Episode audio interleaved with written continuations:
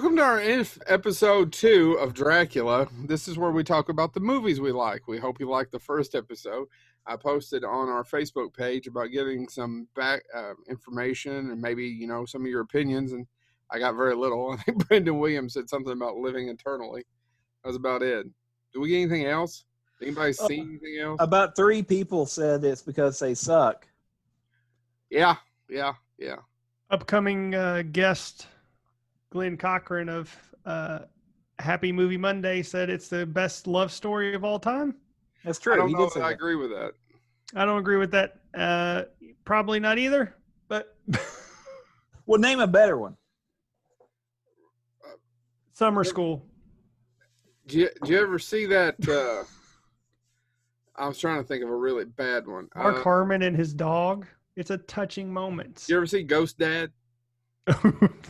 Wait, out of all the people you could bring up, Leonard Part 6 has an emotional part to it. Oy vey. Leonard Part 6. I never could watch that movie because I can't find the first 5. Did you ever see Mother Jugs and Speed? Yes. Yeah, that's another good movie. Because I wanted to be an American citizen, and if you haven't seen that film, you're not allowed to be an American citizen. Should we bring up Meteor Man while we're at it? You know, in all fairness, Meteor Man is not a great film, but it gave us a little bit of superheroes in a time when we didn't have any in the. I agree. In the films, and I got to see Cypress Hill. I got to see Cypress Hill act on screen. It still kind of sucks, doesn't it? I mean, I mean, it's supposed to be a family film, so they can't have him do stuff, and he's afraid of heights. I kind of appreciate they made a superhero who has a factual fear that he's afraid of heights. Right. That's I mean, I think that's an interesting thing. It's not much in that film, but it's cool. And welcome to our episode about Dracula. Yeah, where we talk about Robert Townsend for an hour and a half.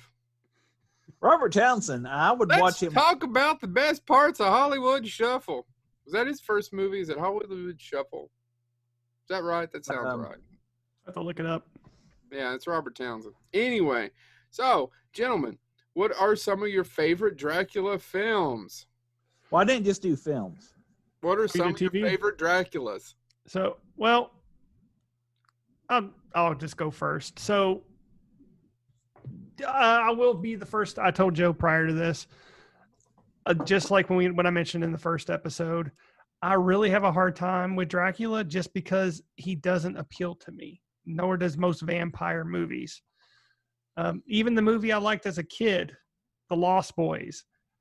I know it's not Dracula, it's vampires, but even that doesn't hold up for me to this day. I can't. I don't think The Lost Boys is a very good movie. It's got some cool visuals in it. It's got some cool visuals, but yeah, it's not a good movie. It did lead to one of the best Simpson Halloween lines ever. If you tell me you're a vampire at the movies, you get a free small soda. I don't know why. I love that line every time it's in that episode. But there is one movie from my childhood that featured Dracula that, in my mind, still holds up. And it was my introduction into Dracula. So he has a very close place in my heart, and that's Duncan Regehr, who played Dracula in The Monster Squad. Okay. I liked his portrayal as Dracula. He did a really good evil turn. So I'll be, you know, you can watch it and you can freely admit that he is going full on camp in some of those scenes, you know, but his version of Dracula, his anger, his desire to kill, that's what appealed to me as a kid. And honestly, it's what made me like Universal Monsters was the Monster Squad. It was my introduction. So his interpretation of Dracula is actually more important to me than Bela Lugosi or, you know, the countless others who have played him. So, you know, Duncan Regehr, I'm sorry, it's Regehr. I had to listen to a French-Canadian interview to get that pronunciation correctly because he is from Montreal. But, yeah, it's Frank Dekker. Right, Fred Dekker. Sorry, Fred Dekker's Monster Squad Dracula, and that is pure joy for me, and I actually still enjoy it to this day. I mean, I have a fondness for it in my heart, but I watched it a few years ago, and it is nonsensical as hell. No, it's camp.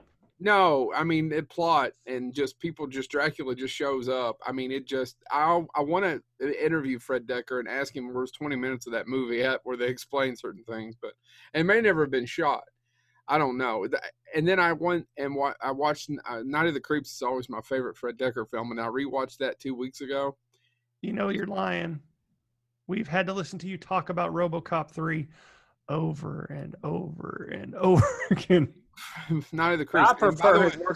I prefer his work on Enterprise. Rewatching Night of the Creeps, there's a bunch of plot holes in that one too that just jump nonsensically. But it may just be Fred Dekker.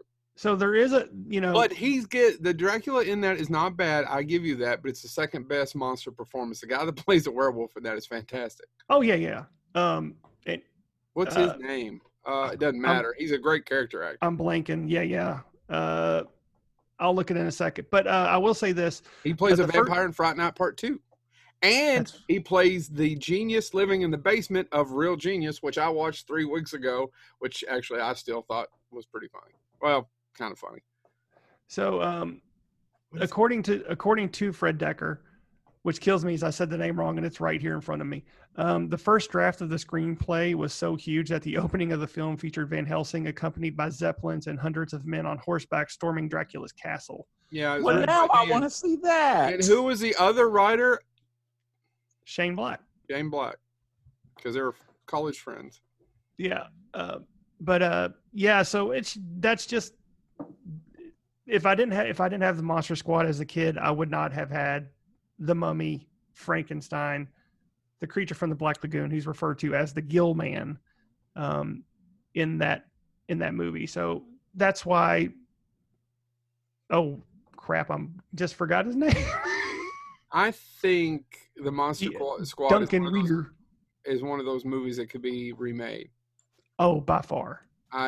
There's movies that I think you should leave them alone, or what's the point? But Monster Squad is one of those. It's an idea that could be. I don't know. I need to. It's only about 120 minutes long. It's short. It's very short. Which at the time when I saw it as an adult, I'm like, it is that short. It's an hour and 19 minutes. Yeah, it is short, and it has a lengthy prologue, and it's still short. John Grease is the one who played the Wolfman. Yeah, you would also know him from Napoleon Dynamite. Mm-hmm. He's uncle. All right, James, you're up next. I'm gonna bring one up that I think a lot of people have actually said is better than the Bela Lugosi one. That's been starting to be debated as better than Bela Lugosi. Was it shot at night while the Bela Lugosi one was being shot? I am talking about the vampire Dracula as played by, you're right, Carlos Villarias. Yeah. And a little bit about that. I learned some more about how that was shot. I don't know. You may know this, Joe. Mm-hmm. But the reason a lot of people hail it as being better than the English American version of Dracula is because, as Joe alluded to, it was shot at night. That we used to not dub films. We would just film two of them. And so they were making the Spanish Dracula for the Spanish market the exact same time they were making the American one in 1931, and it was actually thought to be lost up until the 1970s. I didn't know that. I thought they always. I didn't know about the lost part, but I knew the rest of it. It was actually rediscovered in the late 70s and restored, and it's now 2015. It was put in the Library of Congress as an important film. But the reason a lot of people say it's better than the American version, and even there's those that debate that Carlos Villarias is actually better than Bela Lugosi, which is challenging for most people. I'll talk to you about it when you're done, yeah. But the reason that a lot of people think it's better is it's longer. And if you watch, there is, speaking of things feeling like they're left out or there's some scenes that are shot, they would watch the dailies from the English version to see what they did, and then they improved on it. So they use different angles, they use different atmosphere, they do a lot of different quote-unquote special effect work at the time that works better in the Spanish version. And if you have the Ultimate Collection, the Monster Collection, the class. I have it over here. It is featured, and so if you have that, or if you're interested in this isn't some obscure thing. You can buy this on DVD. It usually comes with the American version, Yep. But a lot of people have recognized it as actually being superior to the Bela Lugosi. Now, the actor was told to watch what Bela Lugosi did, and I believe the quote was, "Do it like that, but better." So there is some, I mean, so in some ways, Carlos Villarias, as some people say that he actually does Dracula better, he's still doing it based on what he saw Bela Lugosi do in the dailies. But it has been considered really significant, and if you do watch it, there are some cooler shots in it than in the actual Bela Lugosi. It's a better directed. Now, Todd Browning's masterpiece isn't Dracula; it's Freaks. Todd Browning's from Kentucky. Just throwing that out there, he directed Dracula, but Todd Browning's Dracula is not as well directed, and I apologize for not knowing the Spanish version, the Mexican director that actually made it. He wasn't Spanish. He wasn't? George Melford. I did not know that. George Melford directed. He was actually born in New York, mm-hmm. the son of German immigrants. And so he actually got started directing romantic comedy or romantic films, things like that, To Have and to Hold, The Sheik. All of that would have been in the 1910s and 1920s. He stayed with this same company, and then Universal Pictures basically hired him to start directing their talkies in 1929, and that's when they asked him if he would do some Spanish language films, and he agreed to do 4 of them, one of which was Dracula. Yeah. So yeah, he it's fascinating. I didn't know that man has 231 film credits to his title. Yeah, I didn't know. Which back then, you know, they were doing 4 movies at a time. So yeah, I didn't know he directed. Yeah. I didn't know who directed. I couldn't remember. But I will tell you that a lot of filmmakers, and I can't remember. I think Joe Dante. The reason I know a lot of this is because I learned from other documentaries that people talk about. Filmmakers will say the movie is better made, but the thing that it's lacking is Bela Lugosi. Yeah, well, and I think that's one of the things, again.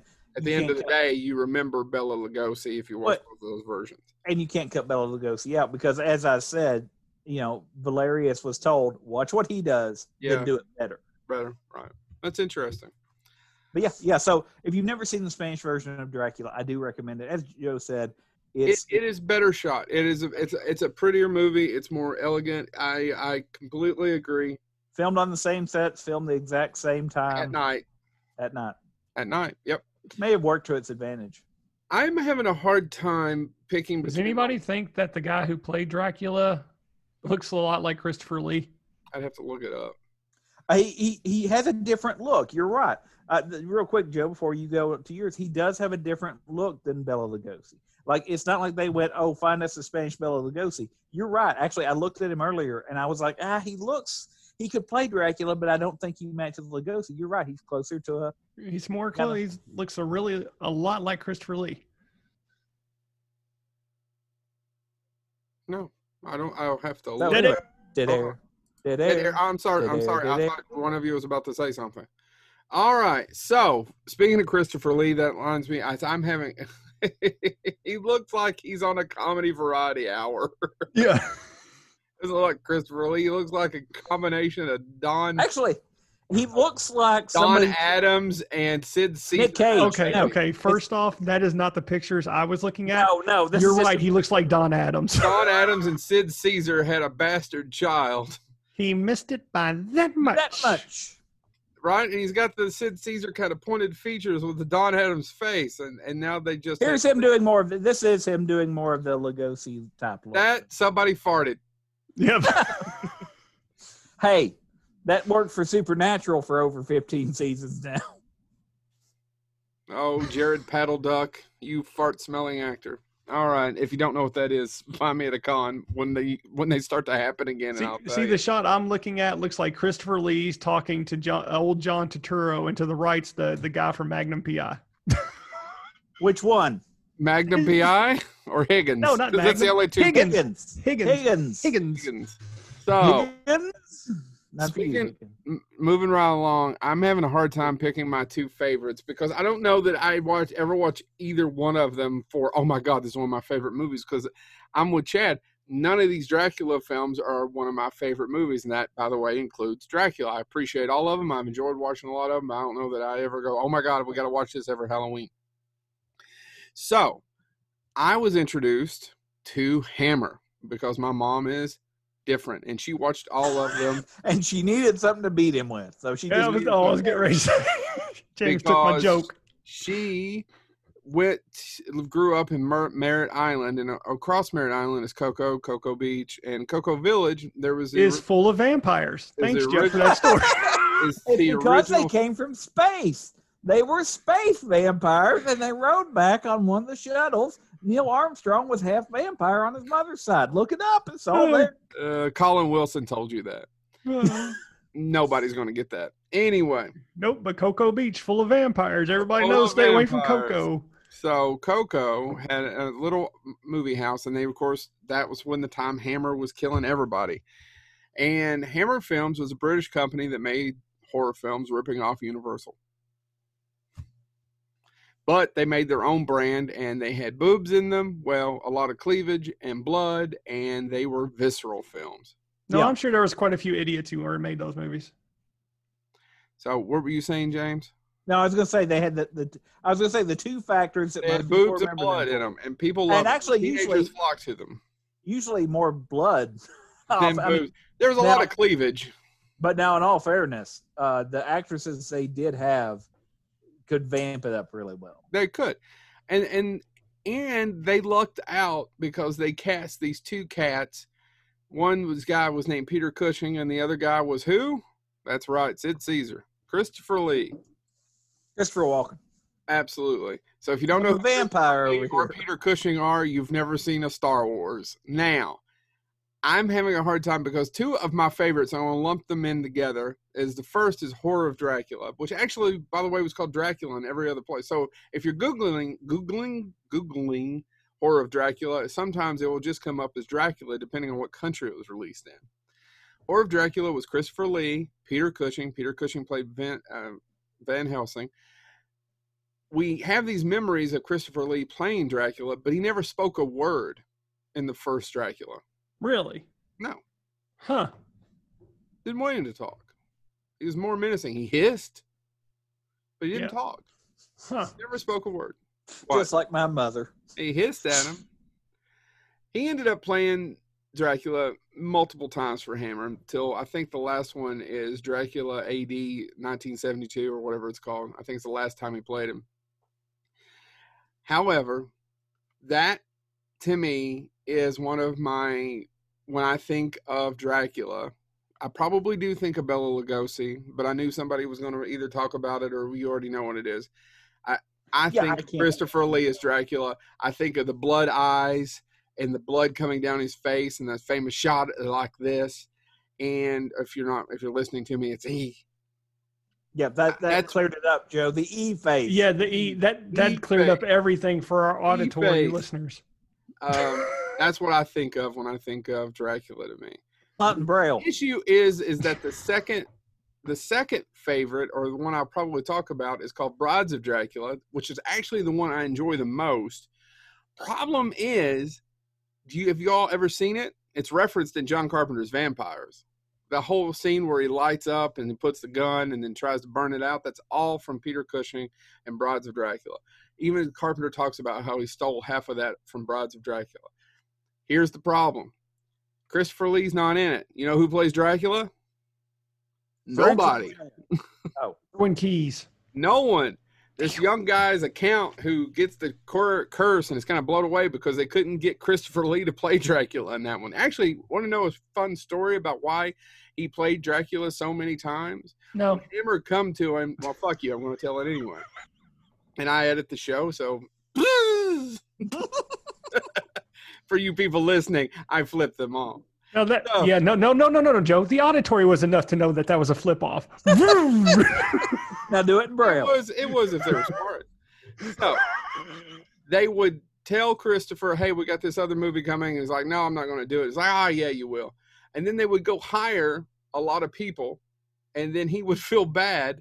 Because if he didn't do it, they wouldn't make the movie, and all these people would be out of work. He said it happened to him 3 times, if not more. Hmm. So that is. Oh, so is there a? So when are you going to tell the interesting story? Later. why he's sitting in his own bed going, screw James and Chad, this is the best story ever.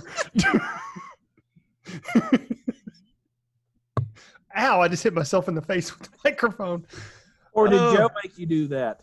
Does Joe have mind powers? If I had mind powers, believe me, this would be going differently. Yeah, I would hope you would be, you know, doing something different. I don't know. I got nothing. All right. So, man, I struggled with my second pick. I didn't know if I should go classic or go more modern. So I'm assuming one of you is going to bring up the more classic version. So I will go with Gary Oldman and Bram Stoker's Dracula. It's not on my list. I didn't think it would be. I think the classic one will be, so I left it to you all. Gary Oldman's portrayal, specifically the first half, the first quarter of that movie where he's old and, you know, in the castle with Keanu Reeves. I really like that portrayal. It's not the best Dracula movie by far. It has a lot of flaws, in my opinion. I haven't seen it in a long time. I watched it about 5 years ago. I sat down and watched it. I'm like, can it be as boring as I thought it was when I was a kid? And it's still boring, but Gary Oldman's really cool in it. And I think in terms of a portrayal of Dracula, he gets that darkness that some Draculas, people who play Dracula, just don't get. You know, the scene where, one of the things I found interesting was the scene where he is shaving Keanu Reeves and he takes the blade and licks it. Drunk off his ass. I just found that interesting. That's probably why that performance is so creepy, when he trembles as he licks the razor blade. It was breathtaking. The other thing I didn't know about was he because an alcoholic? Or he was an alcoholic. Yeah, I think Gary Oldman has a lot of issues in terms of alcoholism. But when I was doing research on Dracula. This has nothing to do with who Gary Oldman's Dracula, but I like to share it. Do you know who was actually originally considered for, or one of the considerations for Van Helsing? Nope. Liam Neeson. Not Liam. Yeah, Liam Neeson. Huh. And I was just shocked by that. Just him. But, of course, then they found out Sir Anthony Hopkins was wanting the role, and they said, well, sorry, Liam. I mean, your success is about 10 years away. I mean, I enjoyed it at the time, but Mel Brooks criticized it at the time, saying he didn't understand where Anthony Hopkins got his performance, or why he would have played him that way. And now, in retrospect, I agree with him. I mean, it's just completely over the top. The movie's really makes uneven. Very little no sense. It's very uneven. I mean, everybody. Yeah, probably. Exactly. But no, I just. But Gary Oldman.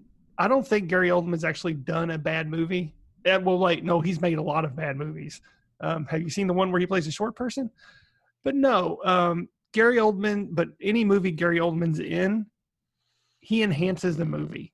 I mean, it's just, that's how Gary Oldman is. He's a great actor. And his portrayal of Dracula, I thought, was right up there with some of the best.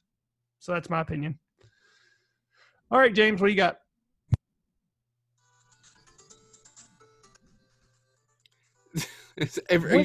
Are you going? James. Yeah, it's the Castlevania theme.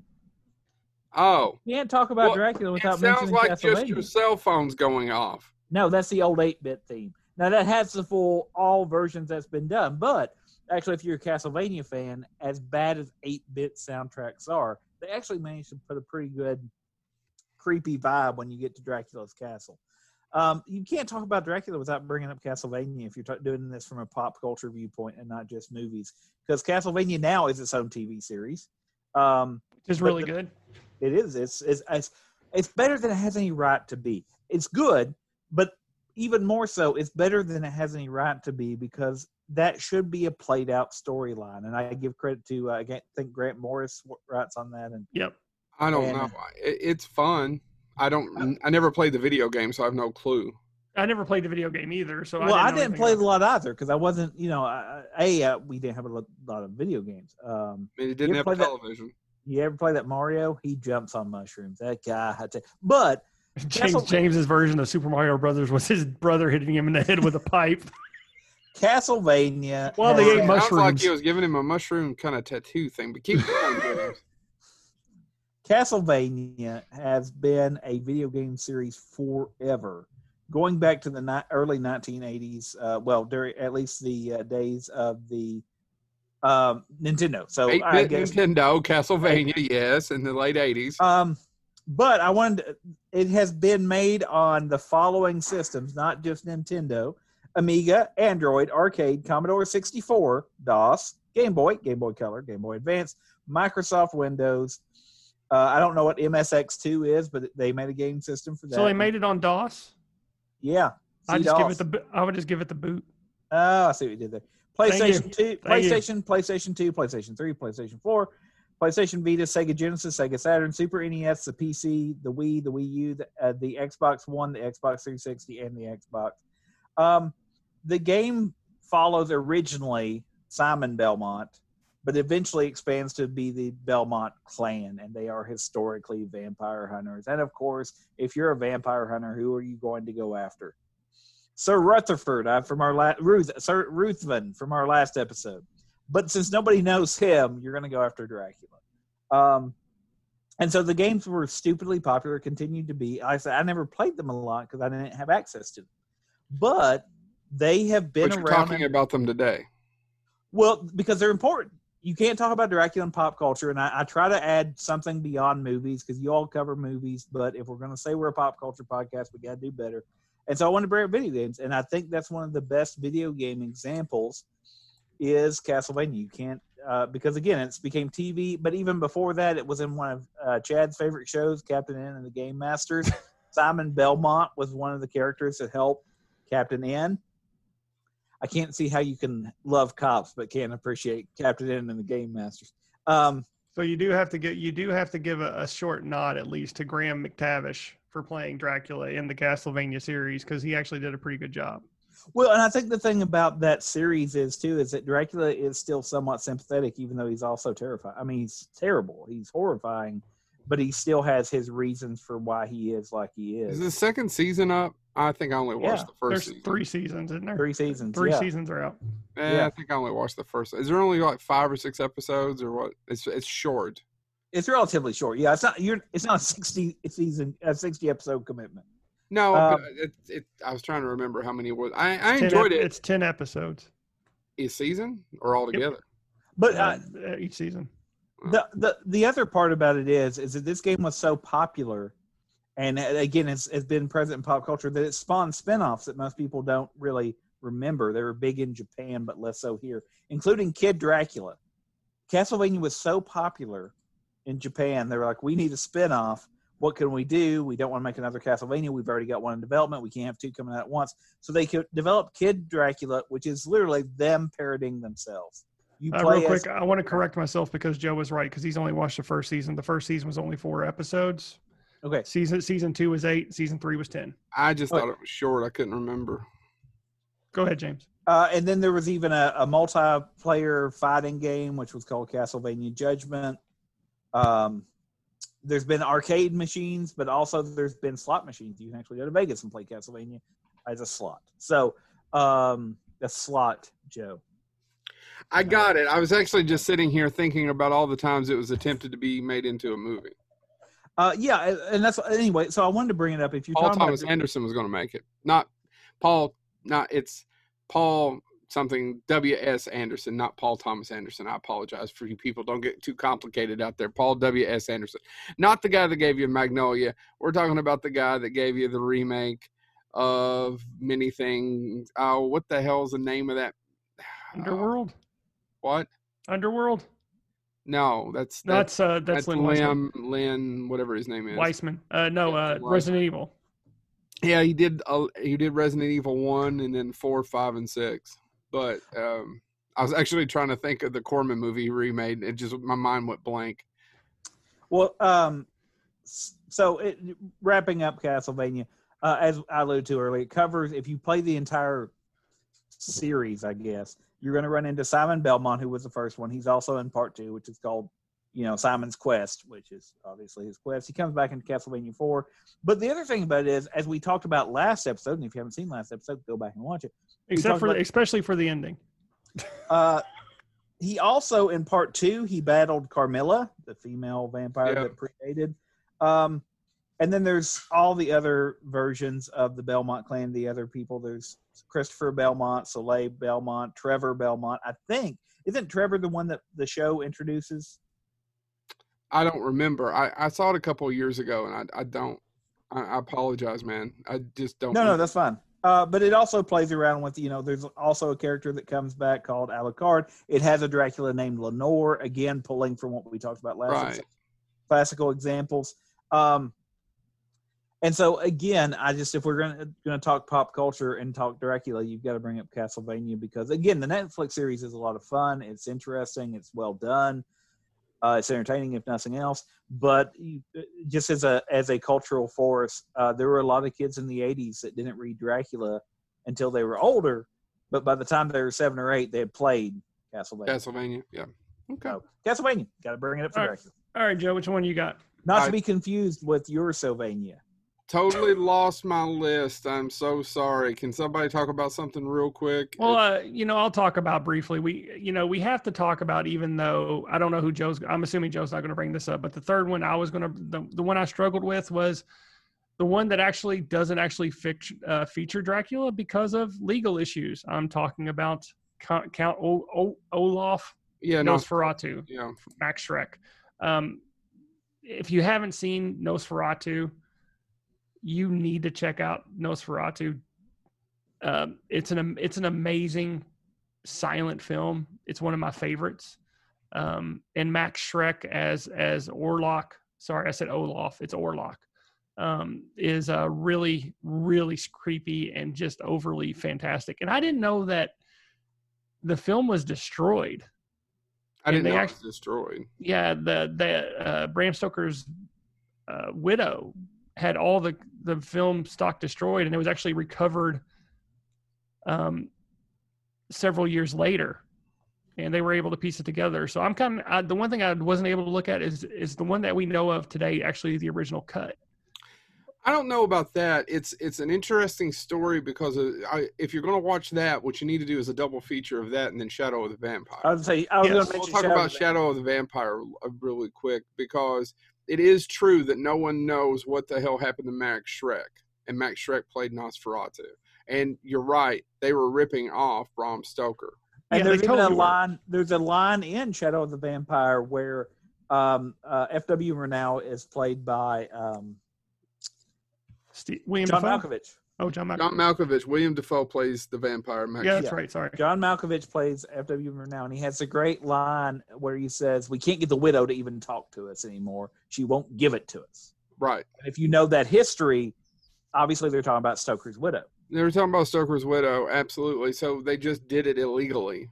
Yeah, they changed all the characters' names. It's Dracula. They just changed the names. Now, what they got a little more accurate in Nosferatu is just he's not a good-looking guy. He doesn't he doesn't do the whole eye and kind of pull you in. And he's pretty much a monster though in Nosferatu. No, he's just this creepy rat-looking thing. It's creepy as hell. And if sorry. Go ahead. No, I just couldn't imagine being in 1922 in probably Germany, and seeing that come on the screen, because that could not have been something that they were used to seeing. I can only imagine how scared people actually were seeing Max Schreck as Count Orlok for the first time. Yeah, there's two movies like that. Three. I always think that would probably have freaked you the hell out watching it for the first time. It would be that. The other one's a German film too, M. Mm-hmm. And the third one would be Psycho. Yeah. Of sitting in a theater in 59 or 60 and watching it beginning to end and realizing we start postmodern. I know we're talking about Dracula. Postmodern starts, and then you get the Texas Chainsaw Massacre a few years later, and then all bets are off. But you really need to watch Shadow of the Vampire. And if you're a fan of vampires, and I can bring it up, but I can't be on the list because we're talking about Dracula. One of my favorite vampire films is actually a television movie that ripped off Nosferatu as far as the way it looks, which is Tobe Hooper's Salem's Lot, which is an adaptation of Stephen King's novel. The 4-hour version, not the 2-hour version that they released overseas. There's two different versions of that movie. Did you guys know that? Nope. Yep. So they released a 2-hour version overseas in theaters, but here we got the 3-hour what was over the miniseries. So what's your pick, Joe? Did you find it? Yep. So going back and forth, having a hard time. Like I said, none of these are necessarily my favorite movies. But if you're going to watch a movie that's, speaking of postmodern, that you're going to watch a movie that's different, that isn't going to show up on anybody's list except for mine. I discovered it when I was going through independent cinema phase in the 90s, like every other person at my age who was between probably 14 and 30. Then you found it and loved the soundtrack and just fell in love with some of the people in it. Have either of you seen Nadja? No. I've heard of it. Yep. That's okay. The ultra hip postmodern, I own it. It's right over here if you want to borrow it. Postmodern Vampire Tale, and I'm reading this directly from IMDb just because it's kind of hard to explain. Set in contemporary New York City, members of a dysfunctional family of vampires are trying to come to terms with each other in the wake of their father's death. Guess who their father was? Meanwhile, they are being hunted by Dr. Van Helsing and his hapless nephew. As in all good vampire forces, love are pitted against force and destruction. It's shot in black and white. It was an independent film made at that time, and it has a great performance. Probably, other than Yuli's Gold, it's one of Peter Fonda's best performances. He plays Van Helsing. So it's directed by Michael Almereyda. He also wrote it. You said Peter Fonda plays Van Helsing? Yes. That's his only role? That's his only role in that movie? So why does it say Dracula / Van Helsing? Oh, he plays him in the flashbacks. I'm so sorry. I've completely forgot. But you can't really see because the flashbacks are real blurry when they go to them. It's a kind of avant-garde way it's shot. So you don't really see it. And he kind of lets you know that he's killed Dracula. And he's like, well, he was old, yada, yada, yada, yada by then. I can't believe I've never heard of this movie. I can't either, actually. I thought I talked about it from time to time. Nadja is one of those films that's kind of forgotten through that independent wave of cinema that came through in the 90s. But I recommend it. It's got Space Hog? Space Hog's great songs in the credit over it. I can't remember the names. That's over the credits. So check out Nadja. Dracula kind of is in it. It's not really about Dracula. I mean, I know I'm cheating a little bit, but I wanted to bring up something that nobody else was going to talk about, and Nadja would be it. And it does deal with Dracula, family issues, vampirism, black and white, New York movie, 90s independent cinema. Basically, they're playing around with the same thing of Dracula's daughter, except giving it a great modern polish. It's much more if these people aren't overly bright. Right. Yeah. Van Helsing's probably not the brightest cookie. Or not the brightest light bulb, you know? These are kind of normal people. They're not living in a castle somewhere off in Transylvania. All right. So now we're going to talk about the ones that we hate, right? Well go ahead. Can we throw in one more that we probably should mention? Yeah, I have one more too. Go for it then. I'm going to bring it up because it's actually one of the – there's two I need to bring up, actually. I'll do one, then Joe can do one, and I'll bounce back to me. I need to bring up because it is probably the most popular of its time as far as one of the great vampire Dracula comedies. Love at First Bite. Yeah, I was going to – yeah. George Hamilton being the most suntanned human being on the planet, to the point that most of you may remember him for advertising sun chips. Those would be the sun-baked snacks. They got him to advertise. He was very, very tan. So the idea of him playing somebody that can't have exposure to sunlight on its face was funny. But it's basically about Dracula coming to New York to find love and being obviously pursued because he is, of course, Dracula. But it was a quote-unquote romantic comedy. I don't – you know the year that came out, Joe, off the top of your head? It would have been 78 or 79. I was gonna say, I think my parents saw it not long after they got married. It has a great Sherman Hemsley. He's just 79. Yeah. There it is. Hold on, Joe. They saw it in the theater, right? Necking. That's what they were doing. They're necking. Now they were already married by then, Chad. They're necking in the back of the theater. Who was necking? That actually would have been mom and dad. My mom and dad. I doubt. No, sure, your mom and dad were. Oh my God. But anyway, so it was a vampire spoof. Count Dracula moves to New York to find his bride after being forced to move out of his Transylvanian castle with the aid of his assistant, Renfield. It's very much of 79, too. Yeah, yeah. He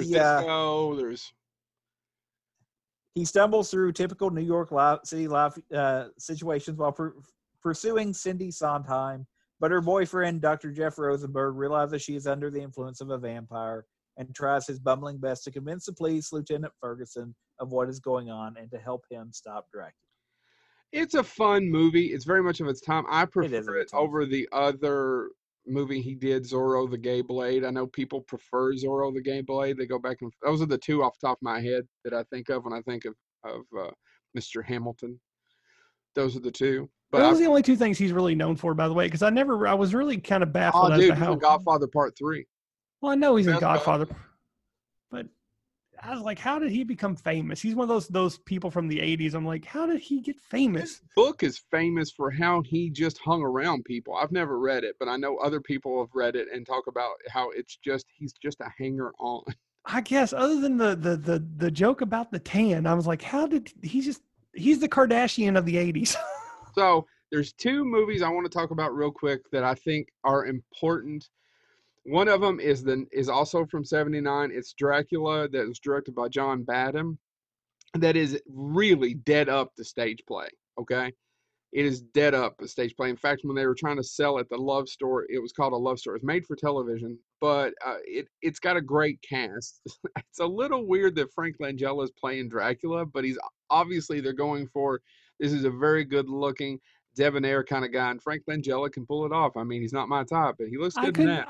I mean, honestly, in terms of when I was looking at the Draculas and I saw Frank Langella, I was like, I saw him as Dracula. I'm like, that makes perfect sense to me. Does it? Yeah. I don't know. It's better than Jack Palance. Jack Palance played him in Dan Curtis's Dracula. That's the one I want to see the Jack Palance Dracula. Yeah, there's an actual version of it that Elvira did as hosting when she used to do hosting that you used to buy on videotape. Anyway, the cool thing about this Dracula is that it has Laurence Olivier as Van Helsing. And I saw this when I couldn't have seen it in 79, but I wouldn't remember. So it had to be on a rerun later on when they were reshowing it. And there's a scene where they descend. And I rewatched this, I think, 2 years ago when I was on paternity leave. And they're going down. I can't remember if it's Lucy's body or whomever, because they have to go through the casket. It's like a cavern underneath. And when they get down there and she's all zombified and coming, it scared the shit out of me when I was little. And it scarred in my brain, which is probably one of numerous things that have made me the person I am today. And I actually looked at it and thought, you know, that still looks pretty damn good. So even if you don't want to watch the whole movie, I really suggest about the 10 minutes right there in the middle of them going after. It was really well shot. That was probably John Badham the year beforehand did a little movie called Saturday Night something or another. Saturday Night Fever as a joke. Nobody's going to know what I'm talking about. Saturday Night Fever, John Travolta. He directed the night before. So he was hotter than a $2 pistol. And he decided to do a TV movie about Dracula. You guys find that funny? Oddly enough, it was also written by W.D. Richter. W.D. Richter went on to write a little movie I love called Big Trouble in Little China. And he directed a movie you guys might know called Adventures of Buckaroo Banzai. No, I thought you were going to say Adventures in Babysitting. No, he directed Adventures of Buckaroo Banzai. Speaking of cult classics. Oh, the other one. Are you going to say Blackula? No, go ahead. If you're going to do Blackula. Blackula is important. I was going to bring up. It's not a bad movie. And its sequel. Scream. Yes, we should talk about Blackula. I was going to talk about Blackula. Yeah, so Blackula is culturally important. That's the reason why I said I have a hard time because some of these movies are culturally important, and Blackula to me is culturally important. I agree. And the reason being is because is it blaxploitation? Absolutely, but I don't know that it's a horrible movie. Who played Blackula? I had this pulled up earlier. Crap. I'm going to look it up now. Somebody talk. Okay. When did you guys see it? So I saw it as a kid because my mom's weird. I did not see it till I was in my 20s, and I saw it on like AMC. William Marshall. William Marshall gives I'm not joking, a tour de force. If you ever get a chance to watch it, he is amazing as Blackula, and is directed by William Crane. his eyebrows screw with me a little bit, and I'm not crazy about the makeup, but he keeps that movie together from it going into complete idiocy. And by the way, if you don't know who William Marshall is, knowing our audience, he was the king of cartoons in Pee-wee's Playhouse. No. I know he also did voice for the real Ghostbusters. I didn't know that either. So, I knew he was. I love the fact that he is cursed with the name Blackula. Yeah, that is actually a curse placed on him. He didn't get to choose his name, which it's actually. I mean, it's blaxploitation. It definitely is, but it actually tries to give. He was an African statesman. Yes, that was turned by Dracula himself. So this wasn't some he was randomly. He was quote unquote chosen or cursed or however by Dracula to take this role. Right. And so there, it's blaxploitation, but at least they didn't be like he was some random guy. No, he was a statesman. He was his own royalty. Yeah, so it is culturally important. It's culturally important. It really is, and it's not a bad movie. It is very much. I know I've said this a couple times. It's very much of its time.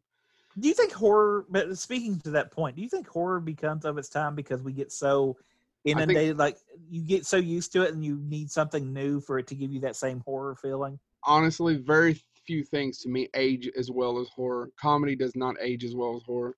There's a great Max Brooks, who's the son of Mel Brooks, who wrote World War Z, who said nerds date comedy and marry horror. I don't know why, but yes, I agree with you, but some odd reason I don't. There are certain comedies that do. I mean, obviously, if you're watching something by Buster Keaton when he was directing Mel Brooks, certain things hold up, but most comedy doesn't. I don't know. I think it's easier. I just think you can do any story. Somebody said this about the Western, but I think it's true of horror films. You can tell any story you want to in a horror film. Any story you want to. So I'll have the final salvo, I guess, of movies, and I have a hard time saying this is a great Dracula movie, but again, I'm going to say it's culturally significant, and it's somewhat painful to actually talk about it this way, but I think it's because of my kids. The Hotel Transylvania movies, Adam Sandler. I never thought I'd say the Adam Sandler Dracula. However, my kids know Bela Lugosi because I've shown it to them. Yeah, and they know Adam Sandler. And if you say Dracula to them and ask you to and say describe what Dracula, you're going to get one or the other. And it may the Bela Lugosi one may be the one daddy likes will be maybe Bela Lugosi, but they love the Hotel Transylvania films. We own all three of them. I get that. My kids saying Vampirina is maybe one of the cutest things ever. And yeah, so I mean, I think that's one of the not that that's Hotel Transylvania just made me think of it because I had it's Vampirina. Yeah. Well, in Vampirina. Speaking of Vampirina, my wife, my kids were at the very when that was first premiering, they were a little bit interested, and now they've outgrown it. But when it first premiered, Dana watched it and been like, "Oh, it's really a show that it's quote unquote kid horror. I mean, she's a vampire, but you can apply it to anything." It's, this will be great for kids that, are having to come out to their friends as whatever sexuality or whatever, because she's having to be who she is in a new place. Probably. And I haven't watched enough of them to know. He's going to be Mickey Road Racers, Mickey Mouse, or those puppy dog pals. And every time I listen, I go, Harlan Williams, you just making some cash 30 years later. And he should. But no, Hotel Transylvania, if you've never seen any of them, Adam Sandler is the voice of Dracula, and his wife, the Countess, is killed, and that's the beginning of the first movie. And who's the voice of his father? It's Mel Brooks. Yeah. His dad, Vlad, right? His dad is actually probably. I've only ever seen bits of Grandpa Vlad. I'm pretty sure. Anyway, but it actually starts on a somewhat tragic note. The movie begins. He flees with his daughter because the villagers burn down, and he develops a hatred of humans. So he creates a place for monsters to go and be themselves. And it's basically Adam Sandler and his friends, the same people that are in a bunch of his movie. It is like Steve Buscemi, David Spade, Steve Buscemi. Yeah. All of that stuff. There's 3 movies out now. There may be 4. Actually, there was space between the second one. I didn't know this, but evidently the director and Adam Sandler had a little bit of a falling out. Allegedly, I don't know. But That being said, are they the best Dracula stories you're ever going to see? No. If you've got kids around and you've got to watch something that has a few jokes, they'll be like, yeah, okay, I'll watch it. I agree. Those films are fun. They're and my kids love, and I said so, if you ask them about Dracula, you're either going to get Bela Lugosi or you're going to get Adam Sandler. And I never thought those two would be there. But I wanted to say, I think Hotel Transylvania is culturally significant to a large age group. All right, what are the worst ones, guys? All right, I'm going to start off with, I'm going to save my best for last. But we got to talk about how crappy Dominic Purcell was in Blade Trinity. It's awful. You know, you wait, it's Blade, Vampire Hunter. It's first a bad one, movie. The first one was, it was good. No, the second one, it was entertaining, and it gave us a comic book movie that springboarded. You know, you got to give it credit for what it is. Blade 2, amazing. And you're like, when are they going to do Dracula? And then 3 comes around, and he's finally fighting Dracula, and you get this cardboard representation of Dracula. Literally, they might have well just had him, you know, doing the old. It could have been the Count from Sesame Street. Would have been just blah blah one. I mean, it doesn't matter.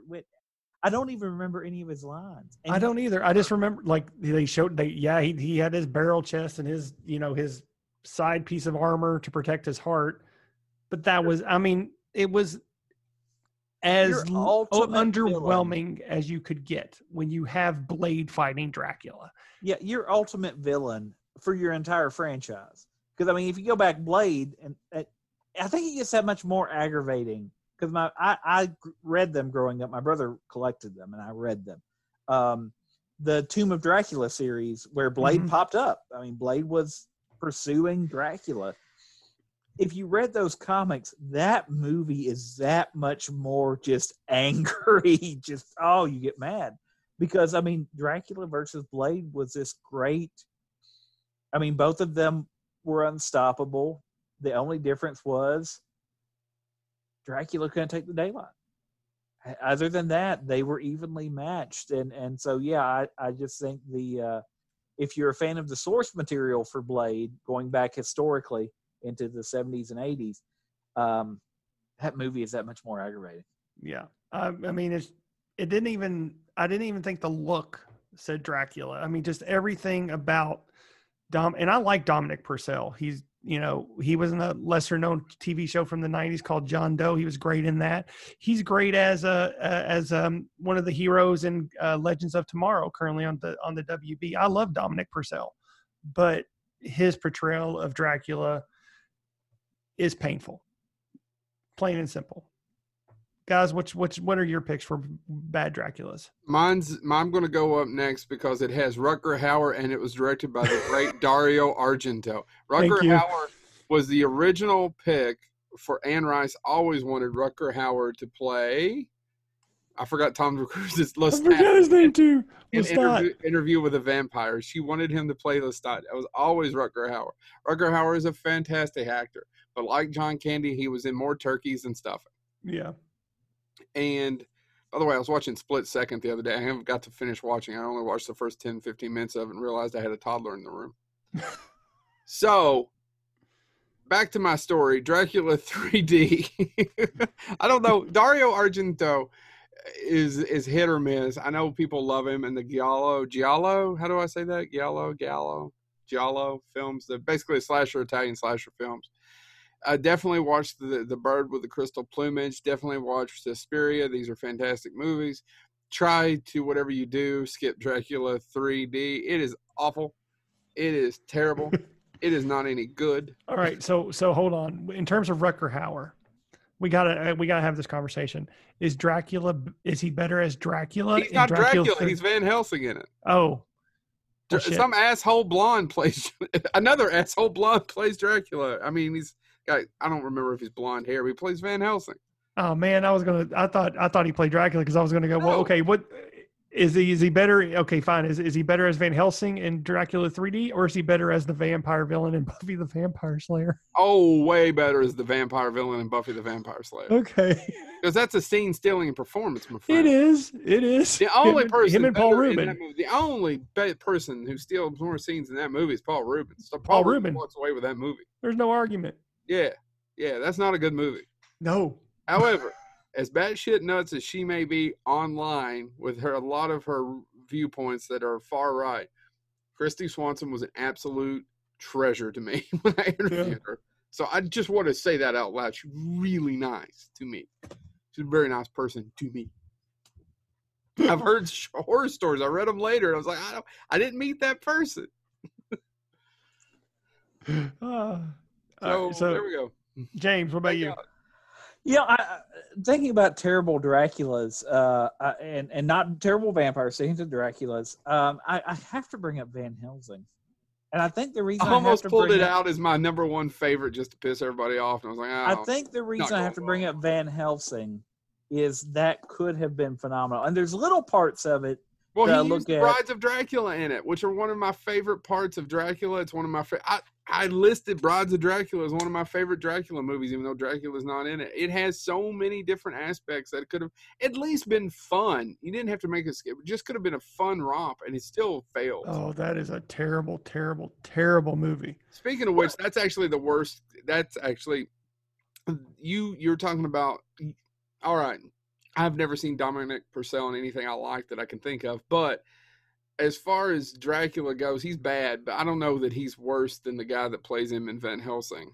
Well, my entire thing about he might not be. The guy in Van Helsing does play it really over the top, and he's the villain in James's other favorite movie, League of Extraordinary Gentlemen, if I'm not mistaken. Is he the villain in that? And he's also the villain in Moulin Rouge. But he's really good in Moulin Rouge. Yeah. It's just a bad movie. Well, and the greatest actor to play him. Nobody was better than Hugh Jackman to play Van Helsing. No, and I think that's what makes me mad. And I think little things, like I don't like the makeup per se. I don't like any of that stuff. But I think the way they characterized Frankenstein's monster is a pretty good characterization based on the book. Yeah, he whines a lot in the book. I read the book last year, and we did. He's a big whiny bitch. He does because he has daddy issues. That's what the book's about. He was rejected by his creator, his father, and that's what the entire book is about. I swear to God, it's almost like it's a Warren Zevon song. Poor, poor, pitiful me. Yeah. So I don't have much more to say. There's little parts of Van Helsing that I like, but I'm with you. I can rewatch it sometime. I have it over here. I probably should put it in, see if I can at least enjoy the craziness of it. I love the brides too. No, that's the entire thing about it. The problem I have with Van Helsing, and the reason that Dracula is so much more for me, is because that movie should have been awesome. Like, it should have been. There's Van Helsing, vampire. I mean, being the monster hunter and having to go after all these things. And the Brothers Grimm movie did that better than Van Helsing did. Yeah, that's still not a great movie. What a clusterfuck that was. Oh, yes. We talked about hey, and if you're listening, if you've not listened to our interview with the great editor Patrick Lussier, he could tell you that and Cursed at Dimension at the same time, great story. Yeah, and it goes off the rails from the get-go, from the jump. When he's going after Hyde, it's off the rails, right? I mean, it sucks from the jump. Yeah. Yep. His fight with Jekyll is. That's what I'm saying. When he's going after Hyde, it sucks from the jump. Yeah.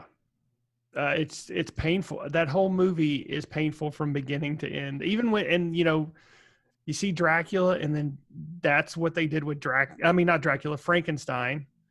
And the big reveal when they're at the park. Oh, it's just a bad movie. It's bad. And it's not a good movie. That's probably Stephen Sommers' worst movie, which is probably, and Stephen Sommers directed one of my favorite guilty pleasures. I love Deep Rising. I know it's not a good movie, but I enjoy it so much. And it's not. The Mummy movies are much better than Van Helsing. Mm-hmm. So yeah, that would be one. I mean, there's. And I don't particularly care for the Mummy movies, and they're much better than Van Helsing.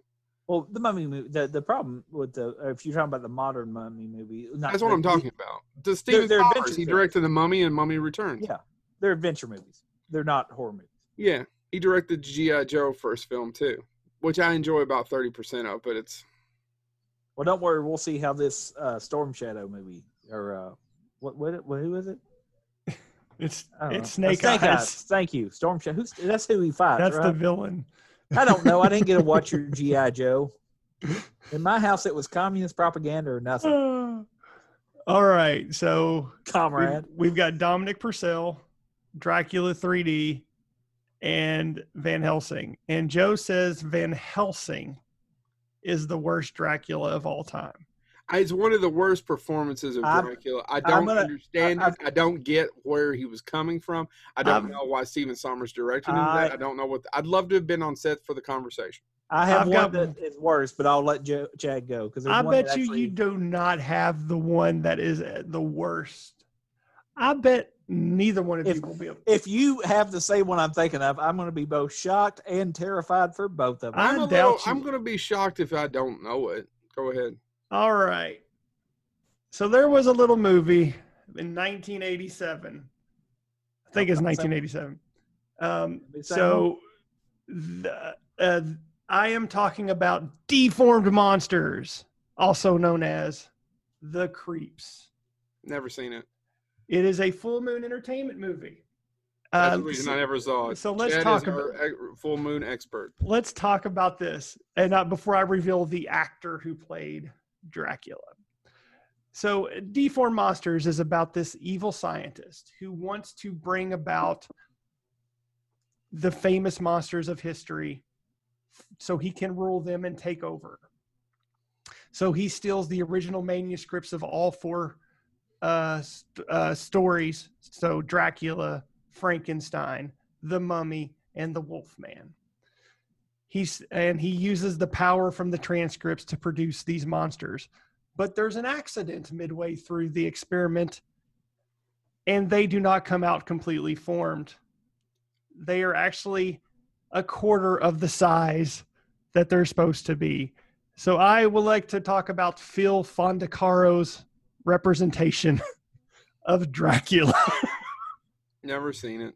Phil Fondacaro. He was one of the short one of our favorite short actors. He was in Ghoulies 2, Troll, Willow. He's the guy with the beard. The guy. He was the short man with the beard, with the dark beard and the cool voice. Yeah, and the really cool voice. And he used that voice in Dracula. Now I'll be the first to admit that when you're looking at this short man playing Dracula, but he has Charlie Band put these bright red contacts that cover his whole eye in the movie, but it's Phil Fondacaro trying to do a crappy Transylvania accent with the worst script you could ever imagine. So in terms of pure cheesiness, you could check out The Creeps actually if you have Tubi. Tubi has a Full Moon Entertainment channel, and you can watch The Creeps. I don't recommend you do that. But if you're curious, check it out to see these four short men playing the Frankenstein, the Mummy, the Wolfman, and Dracula, which, by the way, I want to state that the guy who played the Mummy looks pretty cool as the Mummy. But, Phil Fondacaro as Dracula is, in my opinion, the worst Dracula in cinematic history. I don't think there's on any Dracula list I looked at, even the comprehensive one. And that's why I was so proud of it when I looked up it and I was like, oh, it's not on any list. I've got this one. That wasn't what I was going to go with. I'm going to do you one better. You cannot beat Phil Fondacaro, sir. Oh, hold on, bud. Now, if you were looking across the cosmos, and let's say 1970s television series, and you can't get the actual actor, but you're trying to pick one actor people may recognize to play Dracula. You can't get him, but you're going to get somebody that looks like him. Who would you pick to play Dracula from 1970s TV? Darren McGavin. but I think Darren McGavin can do anything. Chad, anything? Patrick Duffy. Oh, Why not? Once again, both of you wrong. You're going to get Mr. Carter. Gabe Kaplan played Dracula? No, you can't get him. So what are you going to do? Well, this is the story of 1971's Dracula versus Frankenstein. Now, if you've never seen Dracula versus Frankenstein, don't. Seriously, don't. It's not even creeps. There is nothing visual to see in this film that won't make you sad. Because here's what happened. There was the director, screenwriter, blah, blah, blah, everything, wanted to make this movie. He wanted to make a monster movie. Well, it turns out the monster movie he was making didn't make any sense. So what did he do? I'll just throw Frankenstein in there and film new scenes. That didn't help. Well, I'll add in Dracula, and I'll film some new scenes. I'll call it Dracula versus Frankenstein. It doesn't make any sense.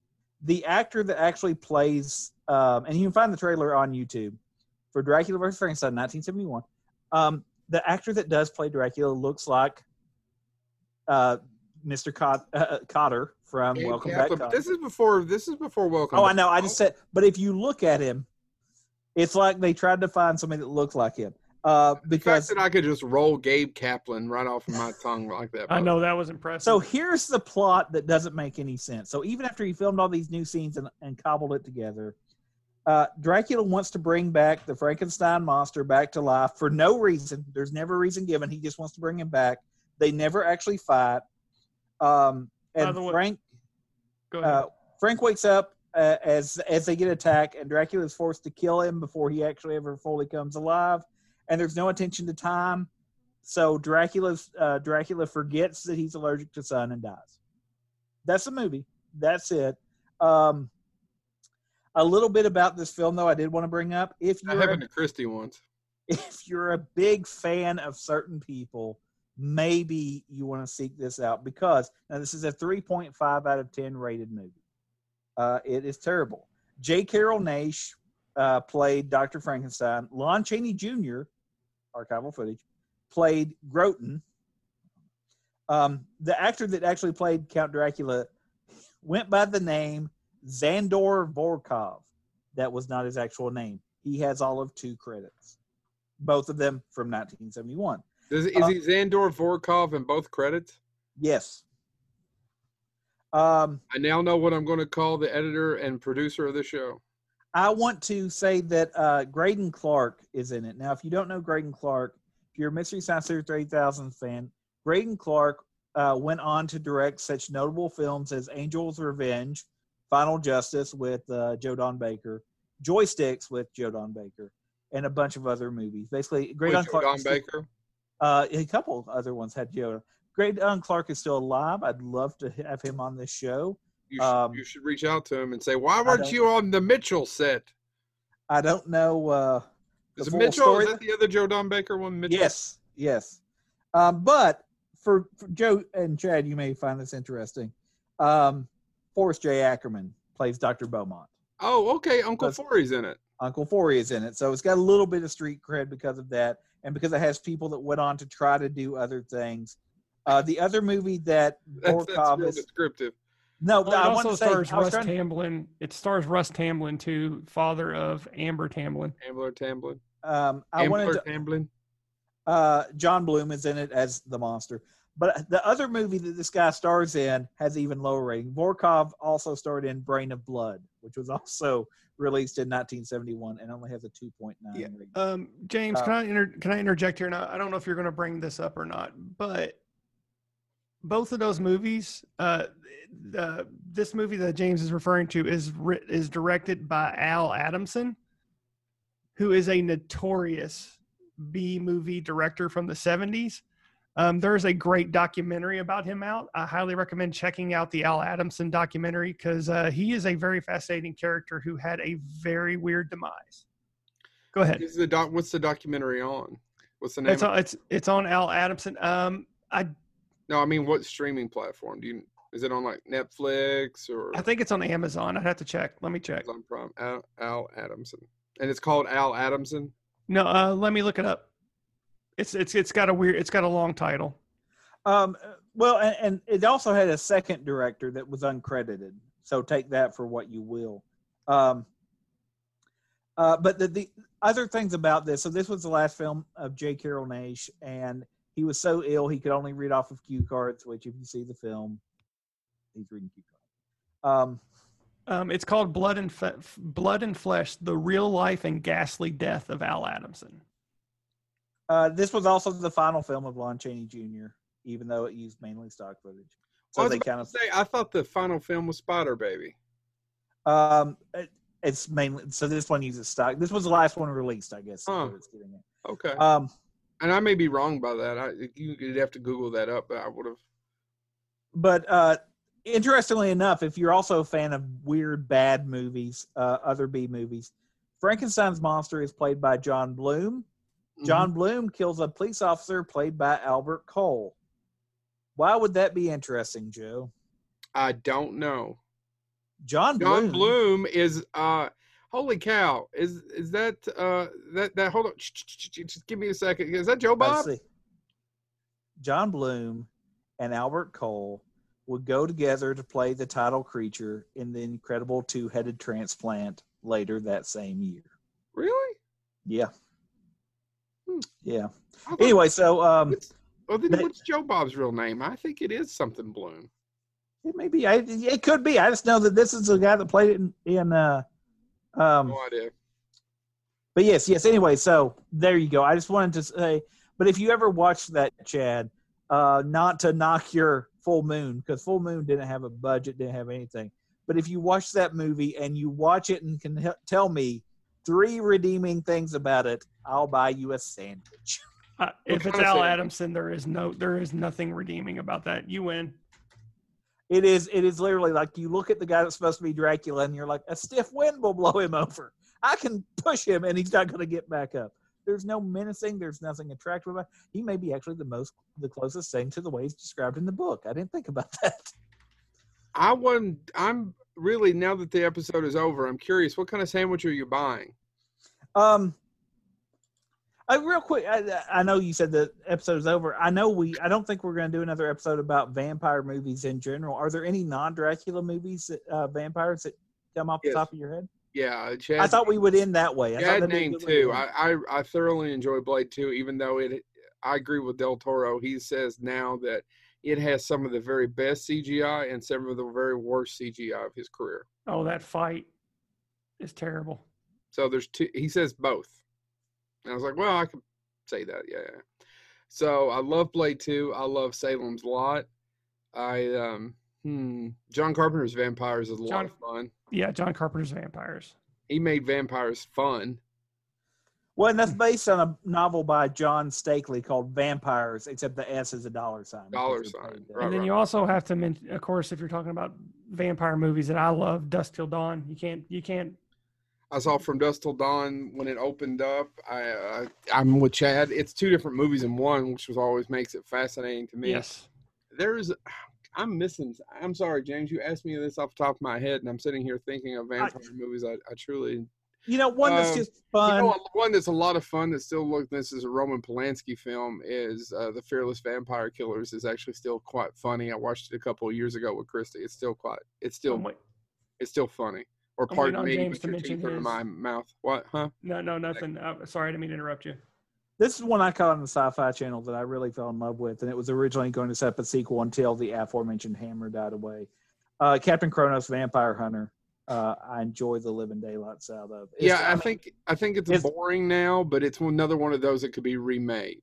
Yeah, it's just a Sunday morning popping popcorn, just watching it. I enjoy it. The fact that it does star Caroline Munro doesn't hurt it any. I'm not going to lie. No, she never hurt nothing. No.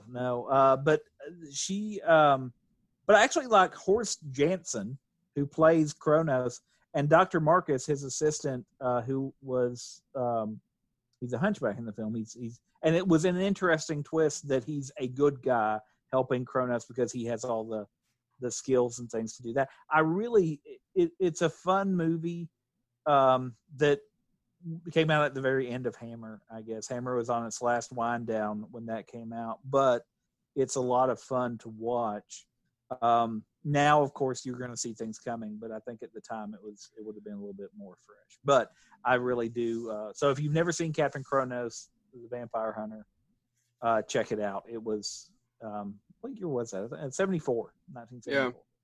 Chad, I'm just taken back by James. I can't believe he didn't say Vampire's Kiss. They're not all winners, Chad. I'll tell you, this one's not a movie, but it's a TV show, and it's also Del Toro, and I enjoyed it. Was The Strain. It's the first book. The first two books in The Strain are really good. He wrote it with another guy. The third book, not so much. The one that wraps it up. I felt like it wrapped up in the series slightly better, so I would recommend the Strain series if you ever get a chance to sit down. It's a good B. I put it up there. It's probably not quite as entertaining as Justified, but I always say Justified is a great example of a good B entertaining show. You're not getting you know what I mean? So the Strain, I like the Strain quite a bit. And there's another one that we have to mention, because I will mention it both as a movie and now as a series. What We Do in the Shadows. Yeah. If you're not watching What We Do in the Shadows, you're missing out on just some apps. I need to watch the show. You're absolutely right. That's a fantastic movie. That is a fantastic movie. I really am shocked James didn't mention Vampire's Kiss because of Nicolas Cage. So that wasn't my recommendation. We need to talk about George Romero's Martin. Yeah, it's probably the most realistic vampire movie ever made.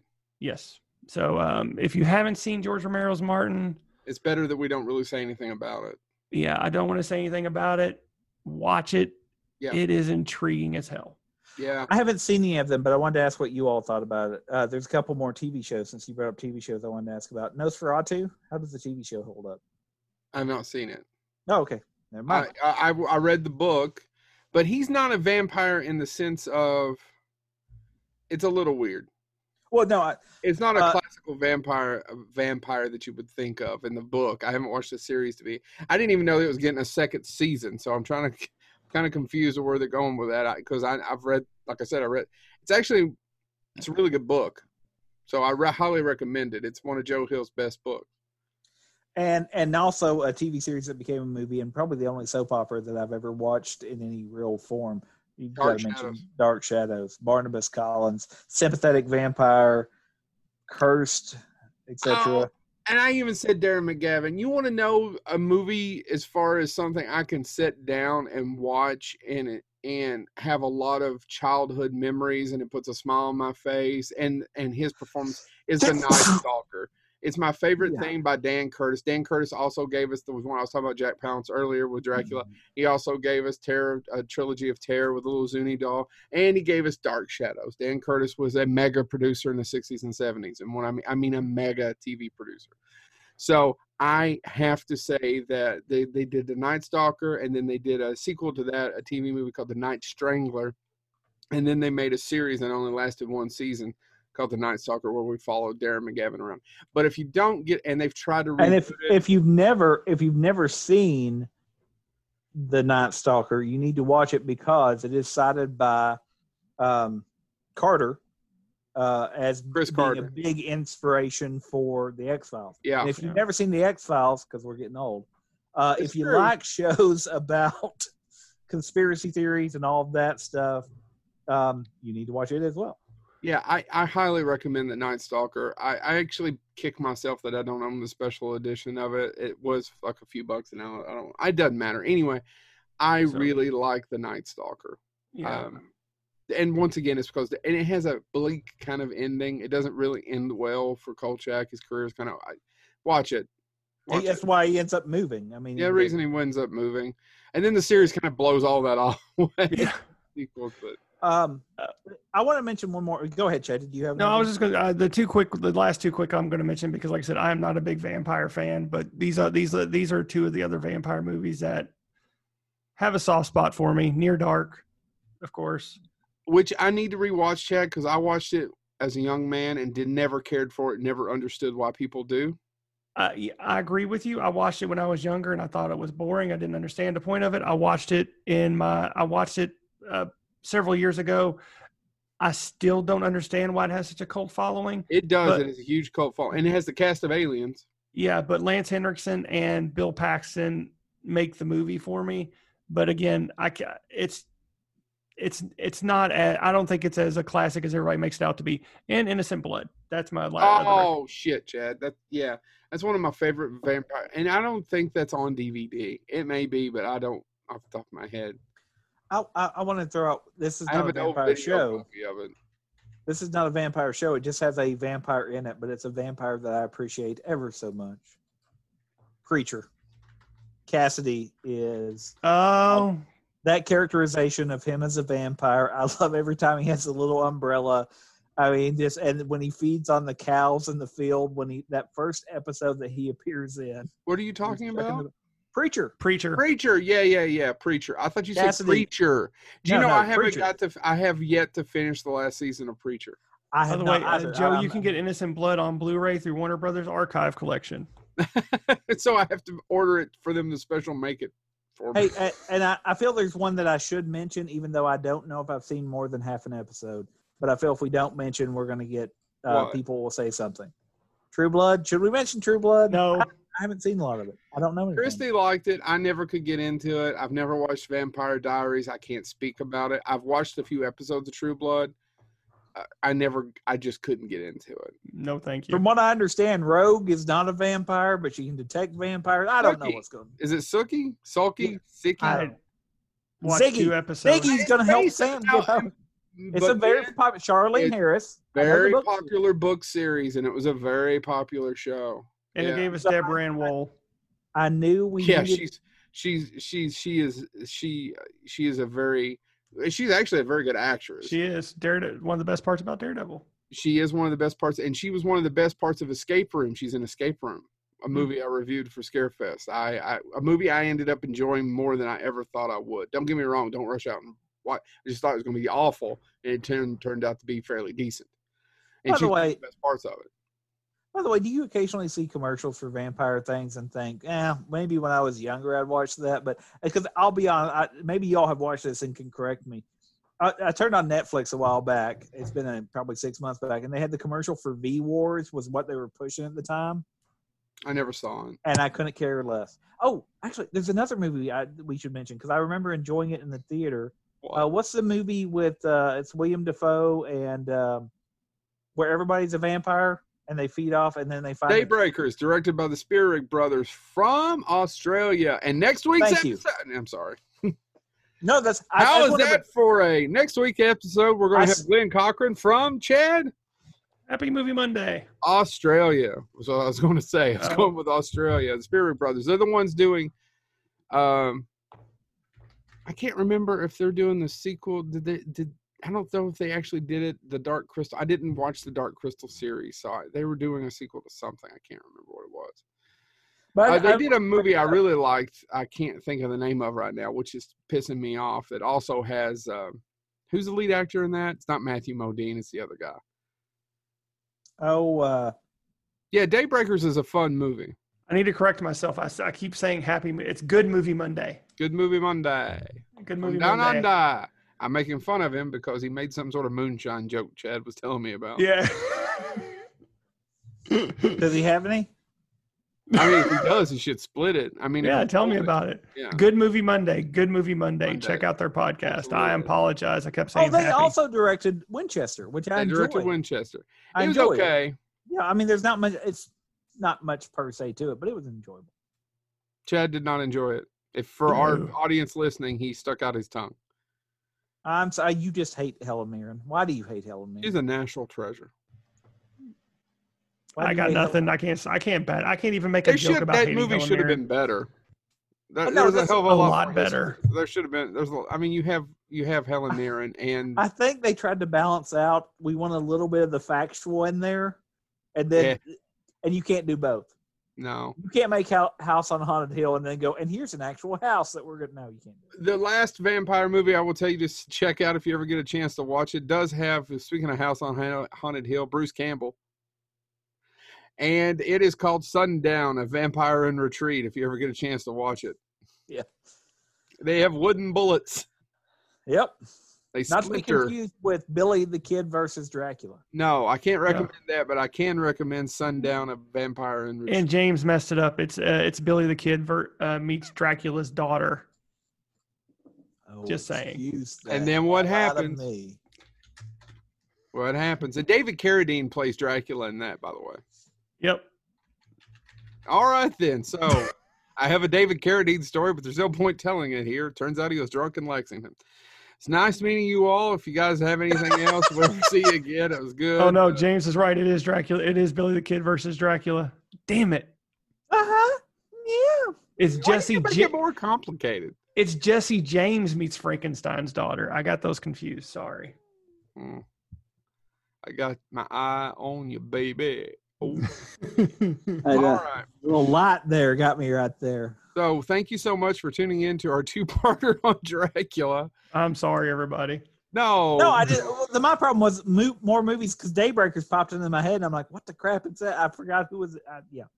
No, it's cool. So if you need anything else, let us know. Just give us a call. We can deliver groceries for you. We're sorry for your loss. I've been thinking about delivering pizza. A friend of mine's son's doing it, making a lot of cash here in the COVID world, delivering those pizzas. So thank you so much. Tune in next week where we talk about the best farts in movie history. Mel Brooks is Blazing Saddles. We're going to talk about Blazing Saddles for 25 minutes, and only 5 minutes of that will be about the fart scene. Rather than sitting around eating beans, drinking coffee, what'd you think? All right. Oh, no, Major Pain, too. The fart scene in Major Pain.